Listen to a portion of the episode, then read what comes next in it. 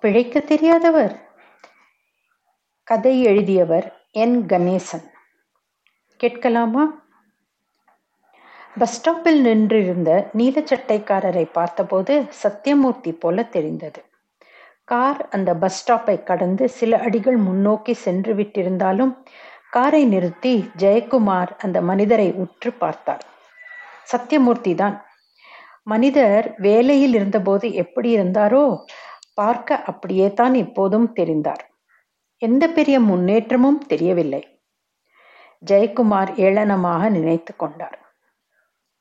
இப்போது பஸ் பயணம் தானா?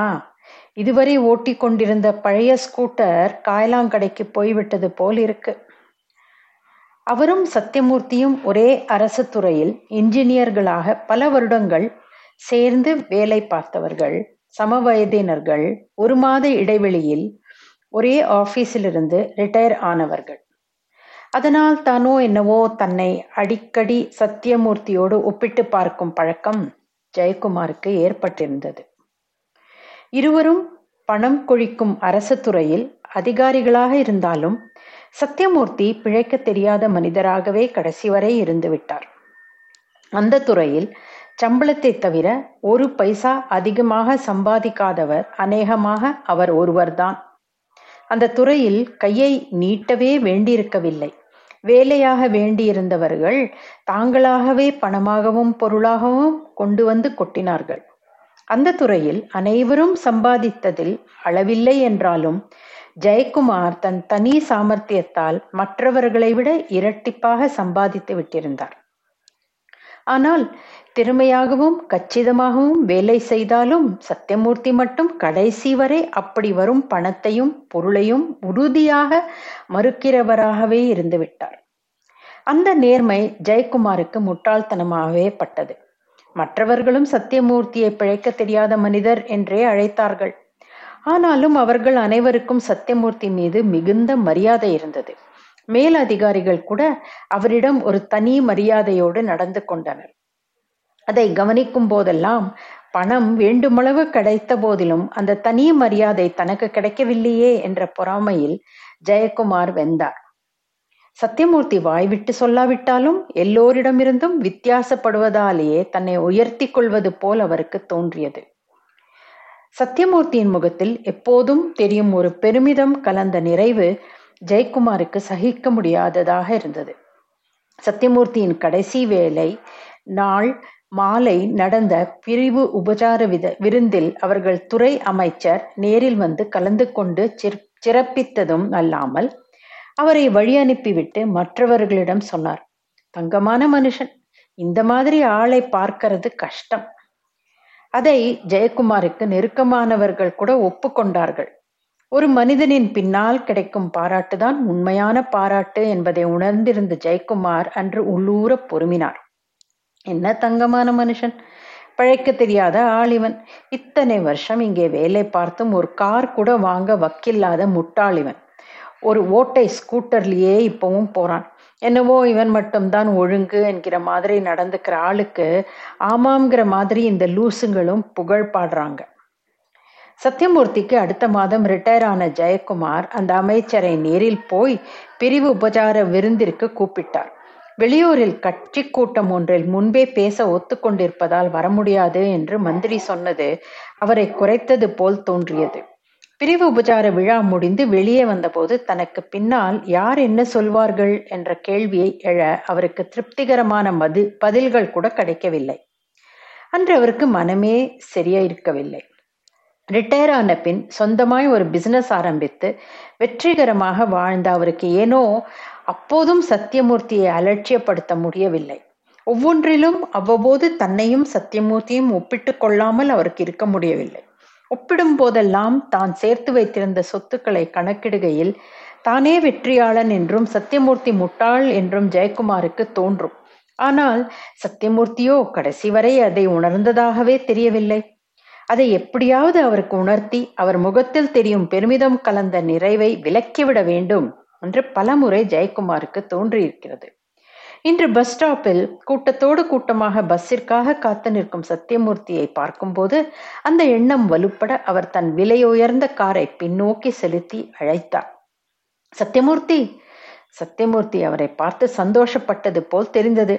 காரை நெருங்கியவர் கேட்டார் ஜெயக்குமார் சௌக்கியமா? ஏதோ இருக்கேன். நீங்க எங்க போக இங்க நிக்கிறீங்க? வீட்டுக்கு போகத்தான். தொண்ணூத்தொன்னாம் நம்பர் பஸ்ஸுக்காக நிற்கிறேன். நீங்க? நானும் என் வீட்டுக்கு தான் போயிட்டு இருக்கேன் நீங்களும் வாங்களேன். பார்த்து பேசி பல காலம் ஆயிடுச்சு. இல்லை தொண்ணூத்தொன்னு இப்ப வந்துடுவான். பக்கத்தில் தான் என் புதிய வீடு இருக்கு. வந்து ஒரு அரை மணி நேரம் இருந்துட்டு போங்க. பிறகு நானே உங்களை வீட்டில் டிராப் செய்து விடுறேன். சத்யமூர்த்தி தயங்கினார். ஜெயக்குமார் கட்டாயப்படுத்தி சம்மதிக்க வைத்து காரில் அவரை ஏற்றினார். வெளியே கடுமையான வெயில் இருந்ததால் அந்த காரில் ஏறி அமர்ந்த சத்தியமூர்த்தி காரினுள் இருந்த ஏசி காற்றை நிஜமாகவே ரசித்த மாதிரி இருந்தது.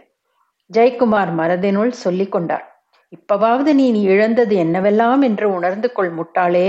என் வீட்டுக்கு வந்து பார்த்தால் இன்னும் எத்தனையோ புரியும்.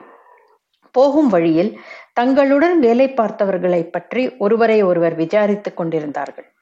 பெரிய பங்களா போல் இருந்த தன் வீட்டின் முன் காரை நிறுத்தி இறங்கிய போது சத்தியமூர்த்தி முகபாவத்தை ஜெயக்குமார் உற்று பார்த்தார். சொந்தமாய் இரண்டு பெட்ரூம் பிளாட் மட்டுமே வைத்திருக்கும் சத்தியமூர்த்தி முகத்தில் எந்த மாற்றமும் தெரியவில்லை ஜெயக்குமார் அவரை உள்ளே அழைத்து கொண்டு போனார். வீட்டில் அவர் மனைவி இருக்கவில்லை. அவளும் என் மூத்த மகனும் ஒரு கல்யாணத்திற்கு பெங்களூர் போயிருக்காங்க. காலையில ஃப்ளைட்ல தான் போனாங்க. சின்னவன் இப்ப யூஎஸ்ல எம்பிஏ செய்துட்டு இருக்கான் என்று தெரிவித்தார். சத்தியமூர்த்தி அப்படியா? என்பது போல் கேட்டுக்கொண்டார். என்ன சாப்பிடுறீங்க? Coffee tea juice. ஜூஸே கொடுங்க. ஒரு பெரிய கண்ணாடி தம்ளரில் ஜூஸும் பெரிய வெள்ளி தட்டில் முந்திரி பாதாம்களையும் கொண்டு வந்து தந்துவிட்டு ஜெயக்குமார் ஏசியை ஆன் செய்தார். இப்பவெல்லாம் ஏசி இல்லாமல் இருக்கவே முடியறதில்லை. அதிலேயே இருந்து பழகினதால்தான் அப்படி என்று சத்தியமூர்த்தி ஜூஸ் குடித்தபடியே பொதுவாக சொன்னார். பிறகு இரண்டு முந்திரிகளையும் இரண்டு பாதாம்களையும் எடுத்து வாயில் போட்டுக்கொண்டவர் வெள்ளித்தட்டை சற்று தள்ளி வைத்தார். போன வருஷம்தான் பத்து லட்சம் செலவு செய்து கொஞ்சம் ரெனவேட் செய்தேன். வாங்க வீட்டை சுத்தி பார்க்கலாம் என்று சொல்லிய ஜெயக்குமார் சத்தியமூர்த்திக்கு தன் பங்களாவை சுற்றி காண்பித்தார். சினிமாவில் காண்பிக்கப்படுவது போல இருந்தது அவர் பங்களா. ஒவ்வொரு அழகான வேலைப்பாடும் பணம் பணம் என்றது. ஒவ்வொன்றையும் சத்தியமூர்த்தி ரசித்தாலும் அவர் முகத்தில் பொறாமை தெரியாததும் இப்போதும் தான் இழந்ததெல்லாம் என்ன என்று உணராததும் ஜெயக்குமாருக்கு என்னவோ போலிருந்தது. ஏதோ ஒரு பொது கட்டிட அழகை ரசிக்கும் பயணியுடையதை போல இருந்தது அவர் ரசனை. அதனால் நன்றாக இருக்கிறது அழகாக இருக்கிறது என்று மனமாற அவர் சொன்னதில் ஜெயக்குமாருக்கு பெருமைப்பட முடியவில்லை. பிறகு ஜெயக்குமார் சத்தியமூர்த்தியை பற்றி விசாரிக்க ஆரம்பித்தார். இப்போ உங்க மகன் என்ன செய்யறான்? அவன் சிஏ முடிச்சுட்டான். தனியா ஆடிட்டிங் பிராக்டிஸ் செய்யறான். நீங்க என்ன செய்யறீங்க? எங்கேயாவது வேலைக்கு போறீங்களா? பையன் வேண்டாம்ங்கிறான். இத்தனை நாள் எங்களுக்காக உழைச்சது போதும். நீ இனி சும்மா இருங்கன்னு சொல்லறான் ஜெயக்குமாருக்கு சுருக்கென்றது. அந்த வார்த்தை அவர் குடும்பத்தினரிடமிருந்து இதுவரை வந்ததில்லை. ஆனா எனக்கு சும்மா இருக்க முடியலை. இது நாள் வரைக்கும் குடும்பத்தை தவிர வேற யாருக்கும் எதுவும் செய்யாமல் இருந்துட்டேன். இனியாவது நாலு பேருக்காவது உபகாரமா இருக்கணும். ஏதாவது செய்யணும்னு இப்ப ஏழை குழந்தைகளுக்கு இலவசமா டியூஷன் எடுக்கிறேன். சத்தியமூர்த்தி உற்சாகமாக அந்த ஏழை மாணவ மாணவிகளின் முன்னேற்றத்தை பற்றி சொல்லிக்கொண்டே போனார். அவர் சொல்லிக் கொடுத்த ஒரு ஏழை மாணவன் சென்ற வருடம் பத்தாம் வகுப்பு பொதுத் தேர்வில் மாநிலத்தில் மூன்றாவதாய் வந்ததை சொல்கிற போது அவர் குரலில் தெரிந்த பெருமிதம் ஒரு தந்தையின் உடையதாக இருந்தது. ஒரு சிறு இடைவெளி கிடைத்த போது ஜெயக்குமார் கேட்டார் உங்க ஸ்கூட்டர் என்னாச்சு? அது ஆறு மாசம் முன்னாடி ரிப்பேர் ஆயிடுச்சு. மெக்கானிக் கிட்ட போனா அவன் இதை சரி செய்ய இதுல எதுவுமே உருப்படியா இல்லைன்னு சொல்றான். இவ்வளவு வருஷமா இது உபயோகிக்கிறீங்கன்னு அந்த ஸ்கூட்டர் கம்பெனிக்கு தெரிவிச்சா அவங்க உங்களை கூப்பிட்டு கௌரவிச்சாலும் கௌரிக்கலாம்னு சொல்றான் என்று சொல்லிவிட்டு சத்தியமூர்த்தி கலகலவென்று சிரித்தார். அதை மறைக்காமல் சிரித்துக்கொண்டே சொன்னது ஜெயக்குமாருக்கு ஒரு மாதிரியாக இருந்தது. ஏன்? நீங்க ஒரு கார் வாங்கலாமே. என் மகன் எனக்கு ஒரு கார் வாங்கி தரணும்னு ரொம்ப நாளா சொல்லிட்டே இருந்தான். நான் அவன்கிட்ட சொன்னேன் எனக்கு காரா வேண்டாம்டா. இந்த வயசுக்கு மேல நான் கார்ல எங்க போக போறேன்? ஸ்டேட் ரேங்க் வாங்கின அந்த ஏழை பையனை படிக்க வைக்க அவன் அப்பாவுக்கு பணம் இல்லை. பாவம் கூலி வேலை செய்யறவர் அவர். எனக்கு கார் வாங்க செலவு செய்யற பணத்துல அந்த பையன் படிக்க உதவி செய் அது போதும்னு. இப்ப அந்த பையன் என் மகன் உதவியால படிக்கிறான். நல்லாவே படிக்கிறான். சொல்லிக்கொண்டே போன சத்தியமூர்த்தியின் முகத்தில் தெரிந்த நிறைவான மகிழ்ச்சியை ஜெயக்குமாரால் ரசிக்க முடியவில்லை. பேச்சை அதிகமாக வளர்த்தாமல் சீக்கிரமாகவே அவரை அவர் வீட்டில் கொண்டு போய் விட்டார். சத்தியமூர்த்தி தன் வீட்டுக்குள்ளே வர அவரை அழைத்தார். நேரமாயிடுச்சு இன்னொரு நாள் வரேன் என்று அவசரமாக அங்கிருந்து ஜெயக்குமார் கிளம்பிய போது அவர் மனதில் ஒரு இனம் புரியாத வெறுமை நிறைந்திருந்தது. சத்தியமூர்த்தியிடம் வலிய போய் பேசாமல் இருந்திருக்கலாம்.